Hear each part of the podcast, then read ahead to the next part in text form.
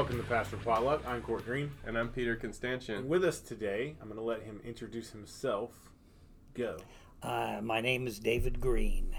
And uh, we, we're out of practice on interviewing folks. Uh, we, we have done this in the past. In fact, that's kind of how we started off this podcast series. Uh, but one question that we, we usually do start with is David, what is the name of the street you grew up in? Grew up on, and, and what was it like growing up there?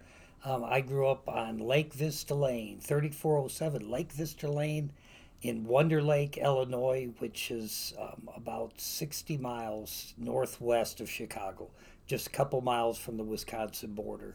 Thus the accent. Yeah, you got a got a note of Wisconsinite in you. Yep. What was it like growing up there?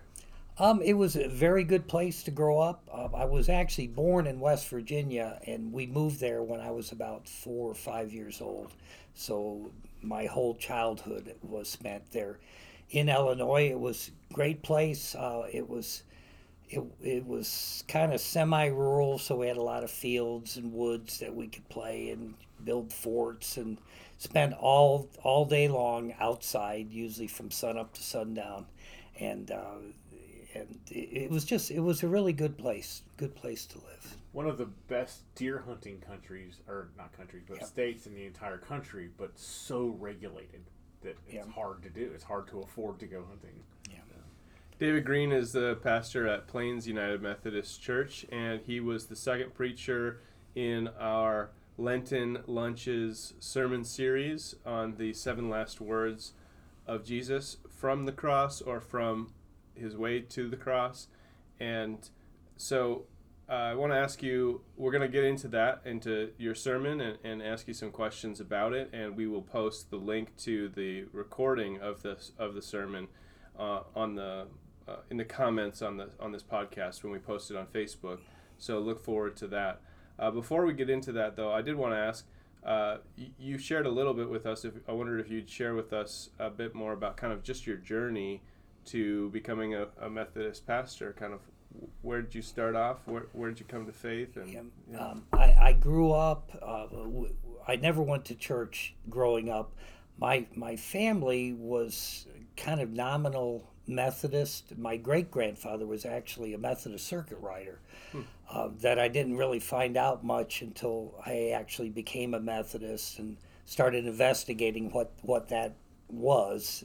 Uh, but but so I grew up totally in a secular household, and in the uh, late '60s, early '70s, uh, there was a lot of um, there was something called it was dubbed the Jesus movement. There were the Jesus Revolution, and there was a lot of uh, um, of evangelical stuff going on, as well as a lot of just general religion, all kinds of uh, meditational stuff that was Hare Krishnas yeah, the. Hare, yeah, all the different uh, things that were popping up, and and I was I was a wild child, a child of the '60s. We you know grew up on LSD and marijuana and and doing all kinds of. Uh, we were doing all kinds of psychedelic um, explorations. Real from, quick, yeah. Pastor Potluck does not officially recommend illicit drug use. No, absolutely, absolutely not.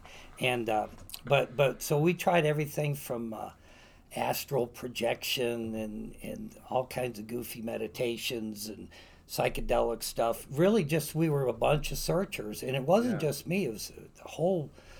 You know, pretty much everybody in you know in that that age range in, So in Peter, that part. I don't know what you think. What you think of you know, the image you hold of, of your parents is, Yeah. but it's that. Uh, uh, Yeah. well, there was there was a plurality, I think, at that time. No, there wasn't. No, it's everybody.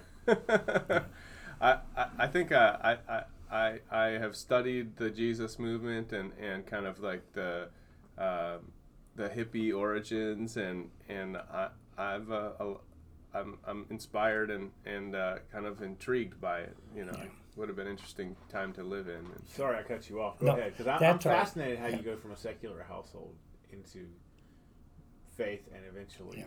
your career. Well, we were, like I said, we were uh, everybody in that e- era. I, maybe there's others that weren't, but so I might be a little hyperbolic. But it, basically, everybody was looking for something, um, and of course, Vietnam was was was going on, and and people were. You know, I was right about draft age. I, I was I would say I was more like a hippie wannabe. I was kind of on the young younger edge of that. Hippie adjacent. Yeah, when I was in high school, it was all the college kids that were all the, the, uh, the you know, that's where the the all the LSD and the marijuana. It all pretty much came out of the college age kid, yeah, and then it filtered down. And we were, we were a bu- bunch of just lost kids that were seeking, and uh, we we used to hang out at a little town square in a place called Woodstock, Illinois, which, by the way, it's my only claim to fame.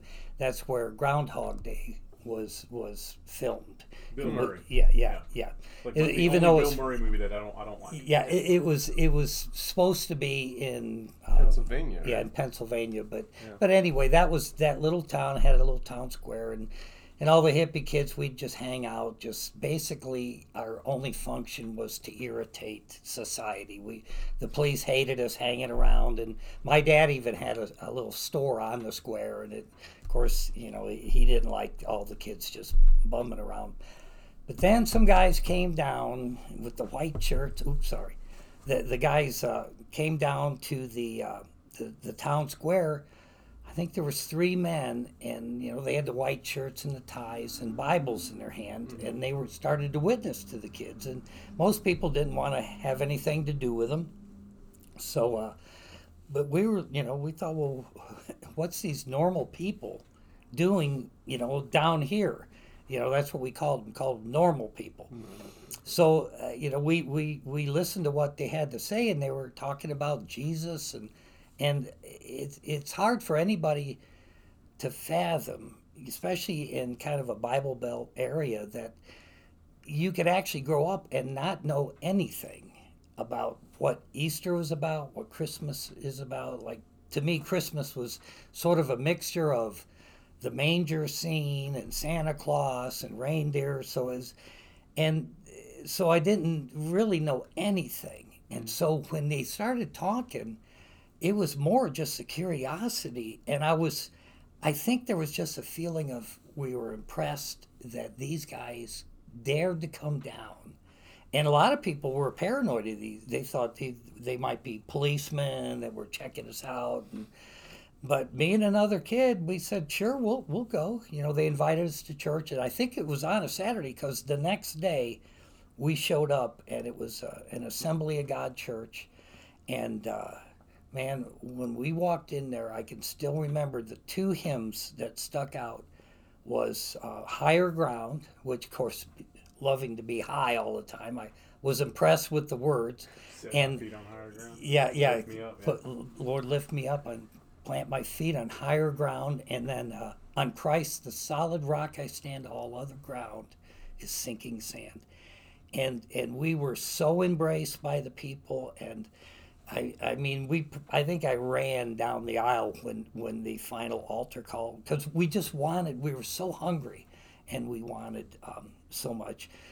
But then within probably two months, um, the kind of the, the ushers in the back um, met us one morning when we were coming in because at this time we were still wearing no shoes, bell bottom, dirty feet, you know, hippie looking.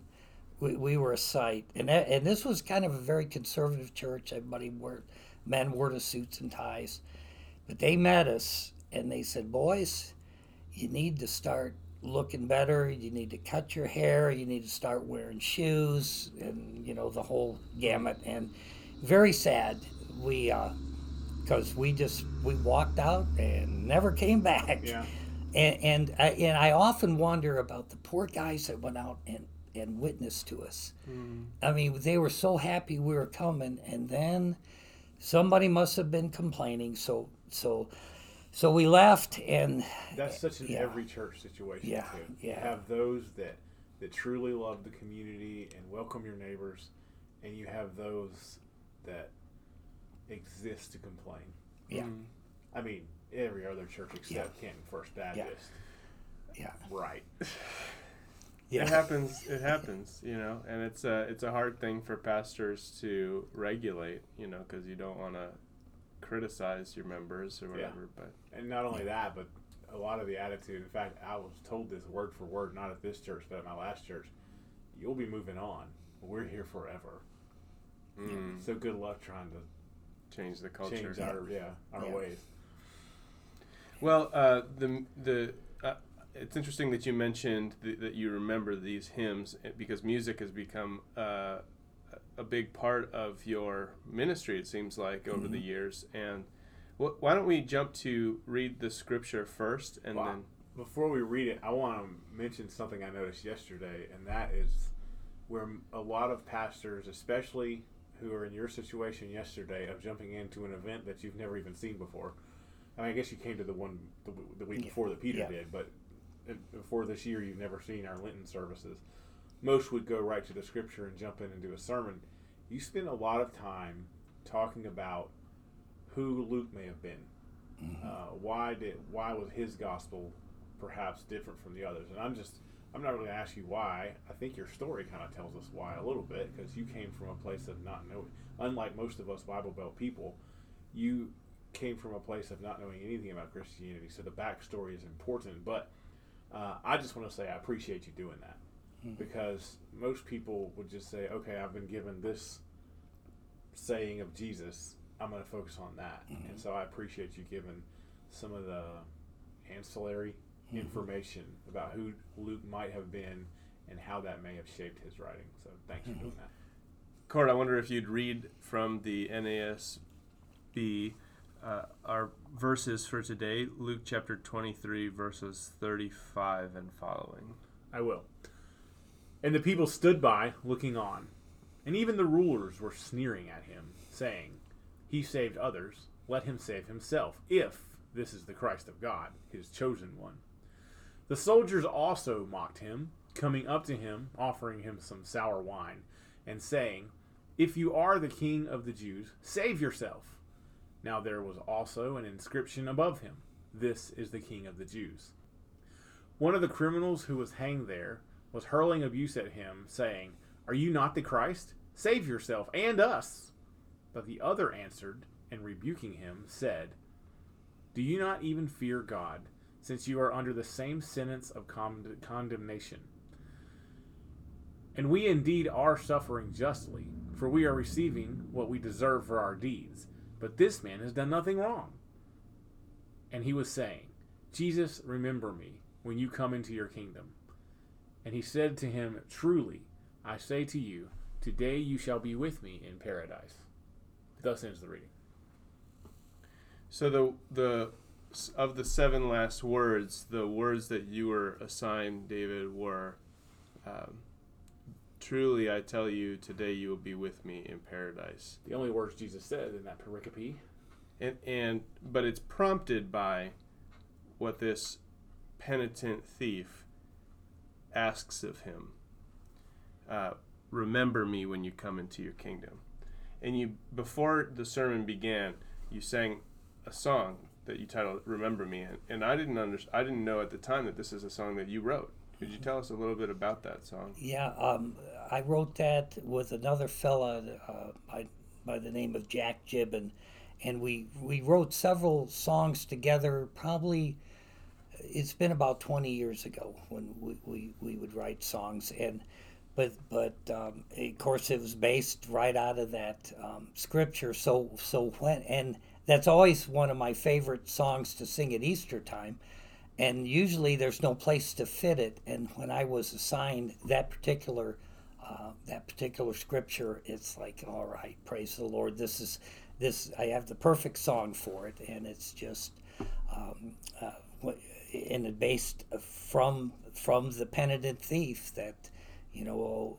Um, you know, there were three crosses on the hill far away. Three would suffer and die that there that day. too were guilty, deserving their fate, but Jesus, sweet Jesus, he died for our sake.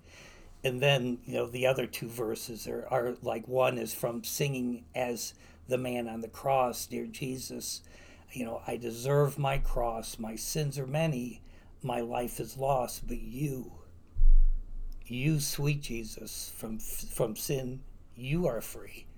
And when you get to your kingdom, remember me. Mm. So, uh, I can tell Yeah. that that it, it means Yeah. a lot to you, and I wonder if you could share, like, when you were writing this, you know, what yeah. what was so powerful about that story that. Um, I think you? I think I identify with it very much, um, as in, uh, you know, I I was like everybody that that if you are born again, but I just have a, a had a, had and still do have a deep conviction of of, of my worthiness. And, and what's so great about it is it's such it's like the ultimate story of of that it's not too late you know that that um, um, you know and you just want to be like when you get there lord please please remember me. And um, and and usually when i would get a song the way jack and i we had this interesting relationship where i'd say i think every song was songs that i would get the basic gist maybe the chorus and a verse and we'd record it and then I'd give it to him and a few days later he'd have it all polished and everything rhyming and, and that and sometimes he'd add a verse and and so I kind of would you know sort of give him the rough cut version and then he would polish it up and and uh, um, and and we would do it but but it just they usually would come to me at one time and that just that whole picture of of that story it's always been one of my mm, top top uh, favorites. When I say a favorite story, that that uh, especially the people in my congregations, they, they begin to realize that I use that term favorite for a lot of things. So, but it's definitely way up there in, in my desires for good stories. Well, it impressed the heck out of me. Um, uh, I always get nervous when preachers sing, yeah, yeah, and Yeah, then that- when they're good at it, I go from nervous to jealous really Yeah. quick. It's not fair. Yeah. We Yeah. so there will be there there is a, a the, the Facebook records you know the the live stream so I'll I'll link to that if you want to listen but uh, I just I was struck by I mean I really wanted to I I'd never heard the song before but when you kept coming back to the chorus I I, I think a lot of people in the room we were like oh we we're ready to join in Uh, We're well, I, I actually song." think So, I heard some people joining in, and my wife and I were talking about that. Yeah. I said I think they some people were starting to yeah to uh, to sing that. yeah I, I was digging it. Well, Speaking of Thank uh, you. you and yesterday, there's one thing you mentioned, and you talking about the song reminded me. You mentioned your take on the words from the repentant thief. Actually, the words were from the narrator that made you think this about the repentant thief. He was saying, as opposed to he said Yeah. and it made you think that this was almost like a prayer. That was a take on it that I've never heard. Could you talk more about that? Yeah, that, it's just something I noticed uh, that that yeah in that that translation. I guess you would have to look at the actual Greek, but but uh, in that New American Standard that I was reading, it said, and after he rebuked, uh, after he rebuked his his fellow thief, and, and then it says, and and he was saying, uh, Lord, Verse 42. And Yeah. he was saying. yeah, and he was saying, which to me sounds more like it was um, something like a, maybe an inner mantra that he that that like like it was a continual prayer. Um, you know uh, that, that that was not just a statement that he made, like a like a one time. Because Jesus' response, it Yeah. doesn't say he was saying then. It Yeah. says he said to him. Yeah, Like a one time yeah, perfect thing. yeah. hmm. yeah that's a that's a that's super interesting Yeah, I- sometimes you'll see where Jesus will will, you know, they'll be thinking of something, you know, like they're they're the, that the whether it's the Pharisees or somebody how they're thinking about something, and then they'll say Jesus answered them, you know, where he he would just knowing their inward thoughts or Yeah. something. I've, re- I've read Yeah. that, yeah. hmm Or the disciples speaking amongst themselves and Jesus, r- knowing what they were talking about, responded to them, yeah. Um, let's see. Like I think going back to what Court was talking about earlier, you, you made a distinction between Luke and the other Gospels, and uh, and you identified that it's only in the Gospel of Luke where the thieves disagree. Uh, Yeah. there, and I wonder, what is that? Um, what how, what is the what is the meaning of that for you? You know that disagreement. excuse me. Well, Peter, that what what that showed me when I, especially in Mark and Matthew, where it said that it, said that both of the, them were hurling these insults at Jesus, and then in Luke, where it talks about how the one had had a change of heart, it, it shows that that change of heart, he wasn't the good thief. You know how some people dub him, he was the good thief. He was he was right there hurling abuse at Jesus, and some at some point on the cross was when when God gave him the grace to have that repentant heart and There's a dynamic yeah. there. I've you know. always wondered how we can have a good thief. yeah. What is a good thief? But Jesus is He's the one that leads you. Rob uh, Robin Hood, maybe. Hey, I, Yeah. I knew a guy that had his battery stolen out of his car. Yeah. And they put a ten dollar bill down there. That was when batteries were cheaper. He, he opened his hood and there was a ten dollar bill. So like, maybe that's a good. He, he kind of paid a little money for it. So Hilligan, he was saying. So Yeah. it- So it's a it's a it's a tense thing. It's yes, a, it is. It is correct. It's a correct translation. Good, good, good. Th- Um, if I might add too about, I started looking at how Luke, Luke observed that, and and then I I look back about the case, you know, by by kind of comparing all the the crucifixion stories and the stories of the arrest. Mm-hmm. I noticed that it was only Luke that mentioned how Jesus healed that man's ear.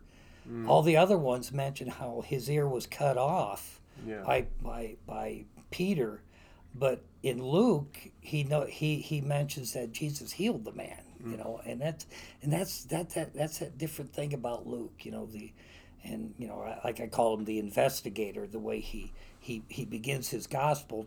Talking about how he, he did this careful investigation so you'd know the exact. Not saying that he's more accurate, but but he was the detail guy, I Yeah. think, especially in this story. and he see and Luke seems to uh, uh, just with the two stories that you mentioned there in the garden and then on the cross seems to portray in Jesus a care and attention to the individual um, Yes. th- more so maybe than than the other gospels by healing the ear. So it's not just like well this happened. It's like this happened and jesus had an opportunity to respond.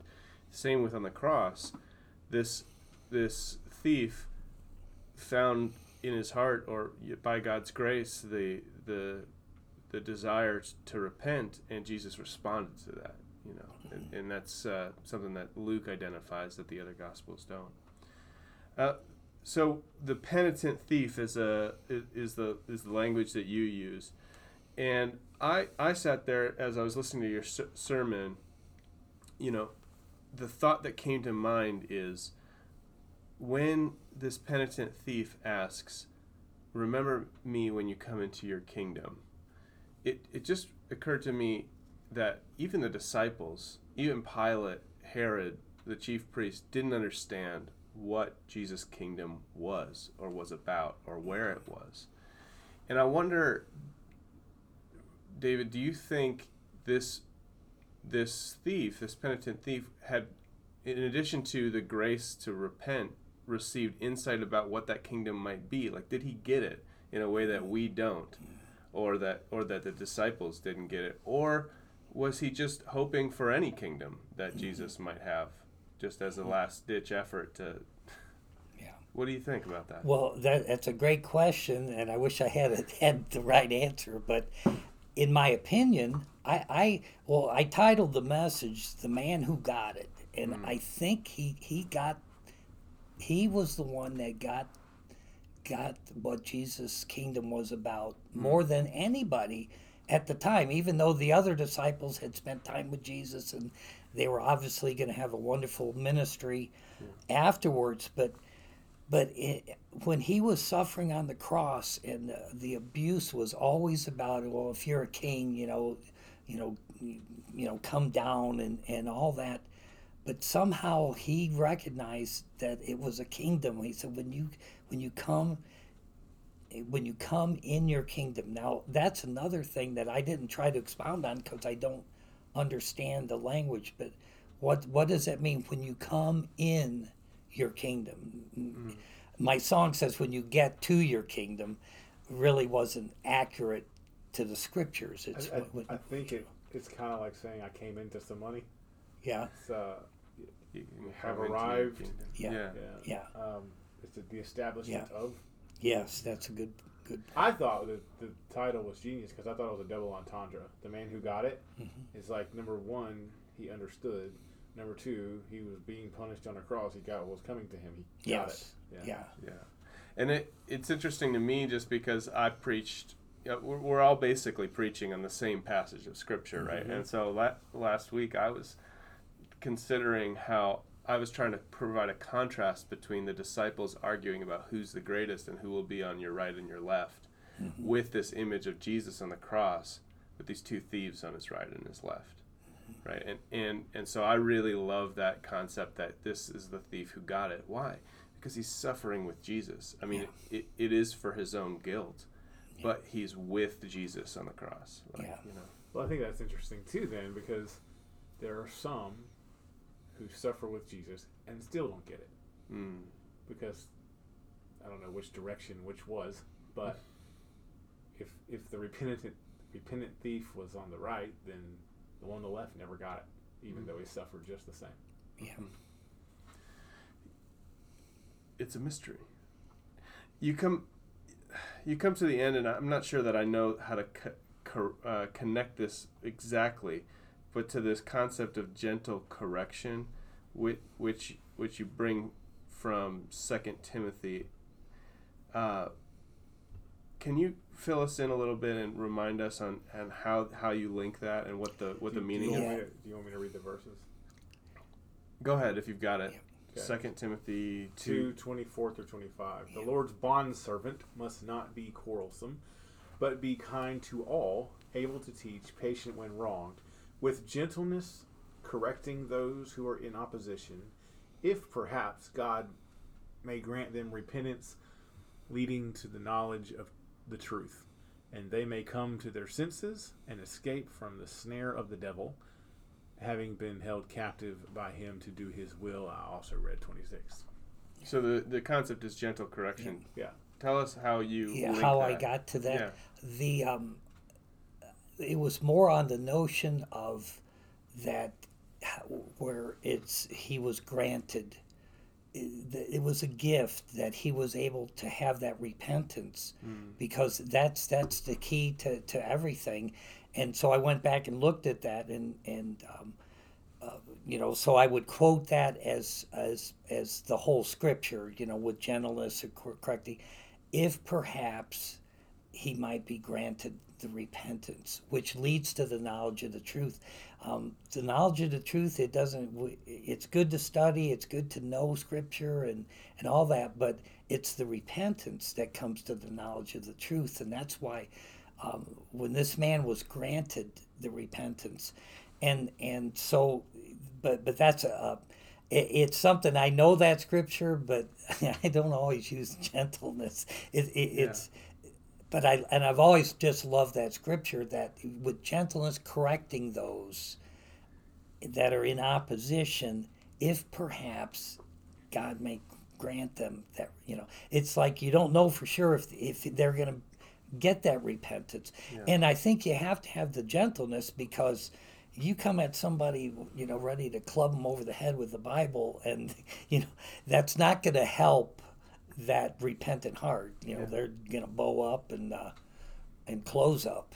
I think well. that's a, a, powerful guidance. I think it's powerful guidance in in this day and age when when we seem in our society so ready to to criticize each other harshly.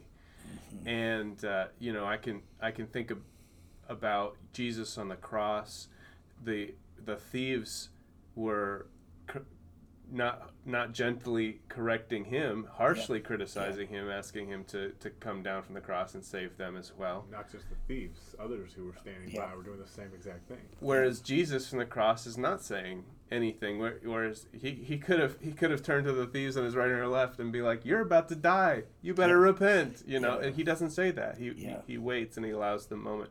And I also think about, um, you know, the moment you mentioned earlier, it, in the in the church that you attended, uh, the, when you um, you went to to this Assembly of God church for the first time, and, and you were told you're gonna have to dress differently. Well, no, but the first time he was loved and welcomed, Yeah. and essentially just loved right down the aisle. Mm, Yeah. And then later, yeah. Yeah. the establishment comes in there. Yeah. The ushers. Court Greens and Peter Yeah. Constantians of the I know. world. I know. It's a ho- it's a hard thing to to understand or to, to know how to to do how to do the work of correction. I think we've all had experiences Yeah. where either we're in the position where we feel like we have to correct or we're receiving correction and, we can't take it. I mean, We we're, oh, like we're proud people, Yeah. you know. Yeah.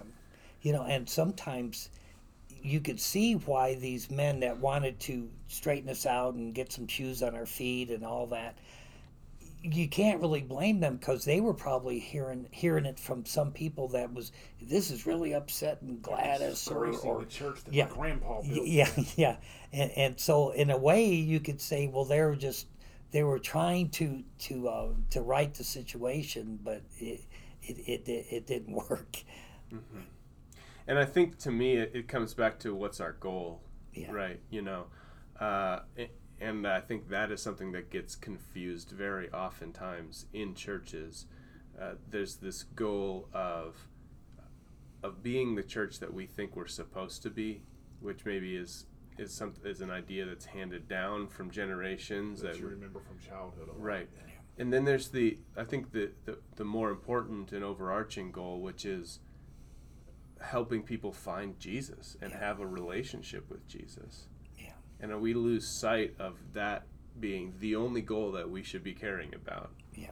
in, in the midst of all this other stuff. One of my favorite phrases from seminary was that the Christian church has become so Christian that Christ would no longer recognize it. And I Mm, think that's one of the dangers that we get when we try to remake the church into our image instead of letting God lovely, lovingly correct us and show us what the church should be and could be. Yeah.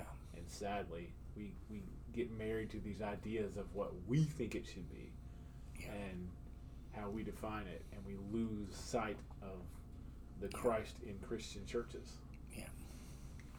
And what one of the parts of that, why I like that scripture, was the the way the penitent thief, he felt the um, urgency to to correct the other thief. mm, Now he might not have been doing it in a gentle way, but but he he saw that, and I love the way he said that we're, he said we're receiving what our just punishment, mhm. and, and he said, but this man did nothing wrong, so. I, I think he got it. He understood that we've got to repent, and he was trying to to instill that same thing. So it wasn't like he just didn't do anything, and then he gets to go and have heaven rewarded. He was he was witnessing, you know, like like good Christians should do. You that know, kind of brings us to Jesus' statement, and it's one that I don't think we pay enough attention to in the various circles in which I run, and that is Jesus' words. Um, that's a pretty authoritative statement. Verily, I tell you, today you will be with me in paradise. Today you will be with me in her- paradise. How, how do you know Jesus?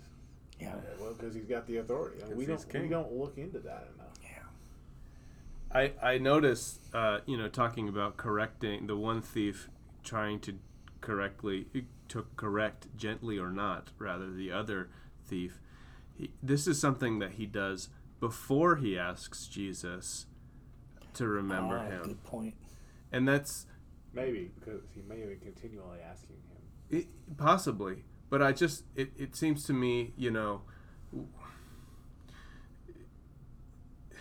none of us, well, maybe some of us have received this like verbal confirmation yes you are definitely going to be with me in paradise today you know i mean i think all of us would love to hear that from the mouth of god Be helpful. Yeah.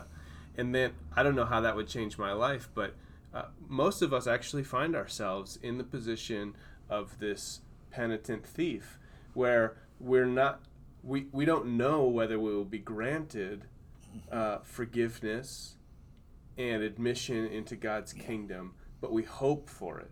We long for it. And in our longing, in our hope, it changes how we act and how we see the world. And that's what's happening for him even before Yeah. he asks directly Yeah. for admission into that kingdom.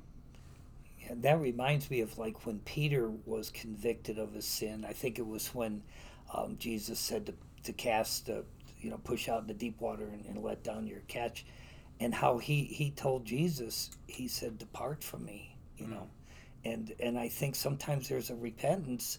It's not even a, well, forgive me so I can get to heaven. It's like, look, at I'm a man of unclean lips. Get out of here. Get away from me mm.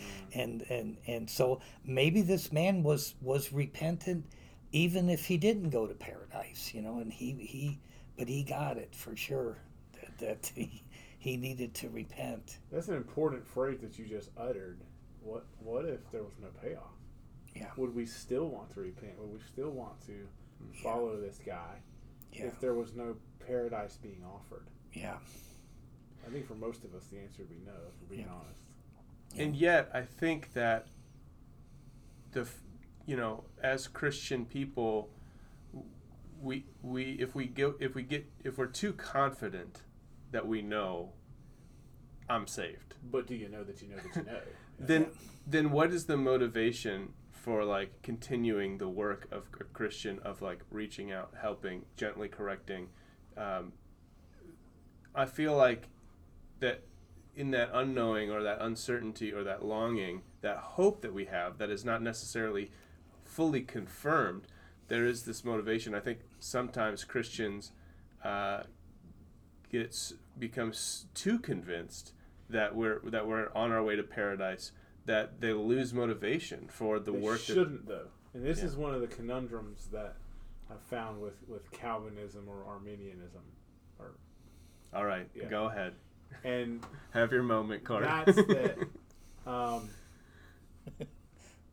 where most of us who look at it from an Arminianist view would think, well, if you're a Calvinist and you believe in predestination, then what's the point in doing any missions? Well, the Calvinists did more missions than pretty much anyone else. Mm. And you wonder why. And that is, it's not just that I hope to receive salvation, but even if I know I have received it, then my actions should be governed out of gratitude for it. Mm. So there's still a motivation to serve the kingdom. Mhm. So that's my take on that. Which brings us back to this concept of gift. You know, this that that this was this is a gift that Jesus is able to offer even from the cross to this to this penitent thief. and for him to to, to do that in the midst of all his suffering to still look to the individual Mm. you know is just amazing As we follow Christ and try to to uh, shape our lives um, in, in into the image of Christ, like A cruciform life. how do we how do we do that? How do we stay present to the uh, responsibility we have as Christians, even in the midst of our own suffering? I mean, so it's Well, that's so easy thing. to become very tunnel vision when when we're going through something. And yet we need to be able to see the suffering of others in Yeah. the midst of our own suffering. I think I may have just said again what you said. No, but it's just, uh, I mean that that I think that's what inspires me about this. Like you said about Jesus, uh, he's able to stay clear about this opportunity that he has to you know welcome even one more person into the kingdom, Yeah. even in the midst of his own crucifixion. Crucifixion. So. Yeah. David, uh, I think we've already been talking about good news, but I, I want to give you a chance to sort of just really um, lay it out there for us. What is the good news of this story?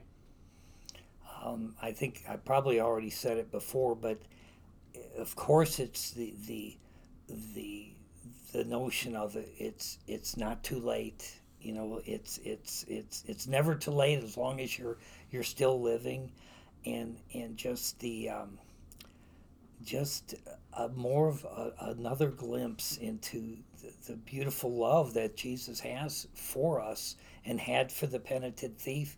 Even um, you know, I think a lot about First Peter and how the whole book is all about suffering and and how that when when he was reviled, he didn't you know he didn't lash back, and he but he Jesus kept entrusting himself um, to the Father and and just just uh, he's the supreme example. And I think the good news is that um, that we can be like that penitent thief and and begin to um, to to gently correct others. Uh, you know, where we realize that look at we we we all deserve um, the the punishment for our sin, and uh, but um, you know, but but through repentance to Christ, uh, we we can be with Him in paradise.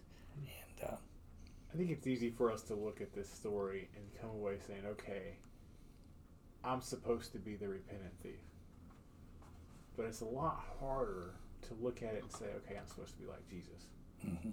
and I'm supposed to pre- Yes. forgive those who are not even asking for forgiveness yeah, and who are guilty. And I think that might be a challenge going forward to go beyond what we're comfortable with, which Yeah. is saying, "I'm that thief on the cross, the good one," yeah, and instead, I'm Yeah. the one Peter says is the good thief on the cross. Uh, I, want to Yeah. be more like Jesus. and I think that's where that gentleness comes in. You know, if we want to just correct those, we can just say, "Look, you know, you're you're you know you're going to." You're going south here um, in a hurry. I know, it's yeah, terrible yeah, yeah, yeah. Uh, but but but the gentleness that that has that that element of mercy with gentleness to correct those, you know, and, and uh, that's that's showing love, and that's that. I think that's what can really reach people. You know, we can say, look, it, you know, it's. I know this is difficult, but. Um, but, but God can, can grant you the same repentance. We've spent time talking about the penitent thief and Jesus on the cross, and I'm s- sitting here thinking, yeah, sometimes we're neither of those. We're the we're the other thief. We're the one Yeah. getting what he and, and how how do you, you know even in our Christian walk, how do we remain open to the possibility of, cor- of being corrected? That's a hard thing It's so hard. uh, because it, the reality is that we all get it wrong sometimes. And the also the other reality is that correction offends us. Yeah. Yeah. And Yeah, and what's the, the, that great song? It's hard to be humble when you're perfect in every way. It really is. I do not know this song. You don't know I that want to. song. Did you write that one too? no, no, I'd be a rich man if I did. Is it? Yeah. Tell me you've heard that, Peter. So, oh Lord, it's hard to be humble when you're, I've heard the when I've you're heard perfect in every way. have I heard so- we'll have to find Oh, a YouTube horrible. video and link it Oh, in the in the in the Yeah. comments there. So, So um, we are out of time. I do want to really quick say so that people don't think I'm making fun. For more on Peter explaining how Jesus is the thief on the cross, the good thief. That's that can be found in our last episode, mhm. which was last week. And I do want to say a very special thank you to David, the incredibly talented, talented songwriter who has joined us today. Anything else, Peter, David? thanks so much for being on the show. I thank you for the invitation. Hey, you it's can do it wonderful. I hope I can join in on some Pretty other much the only requirement is that you're a Methodist. Yeah, yeah, yeah. That's not a requirement, one. Court But it seems to be playing pastor of, itself out. pastor of the Baptist It's Church. nice to be in the majority, though, isn't it, Peter? Usually, you know, you, you feel like We've done uh, sheep one of show, yeah, and it was with uh, Jim McConnell, Oh yeah. where Peter was outnumbered, and it was two Baptists and a Methodist. yeah. But Jim McConnell's like a Baptist light. You know. Well, you're most welcome to join us on the Thank show at any point in the future. I'm sure we will extend the invitation. Uh, for Pastor Potluck, I'm Peter Constantian. I'm Court Green, and we've been joined by David Green By without David the Green. E. Yeah, without the E. Peace. We'll see you next week.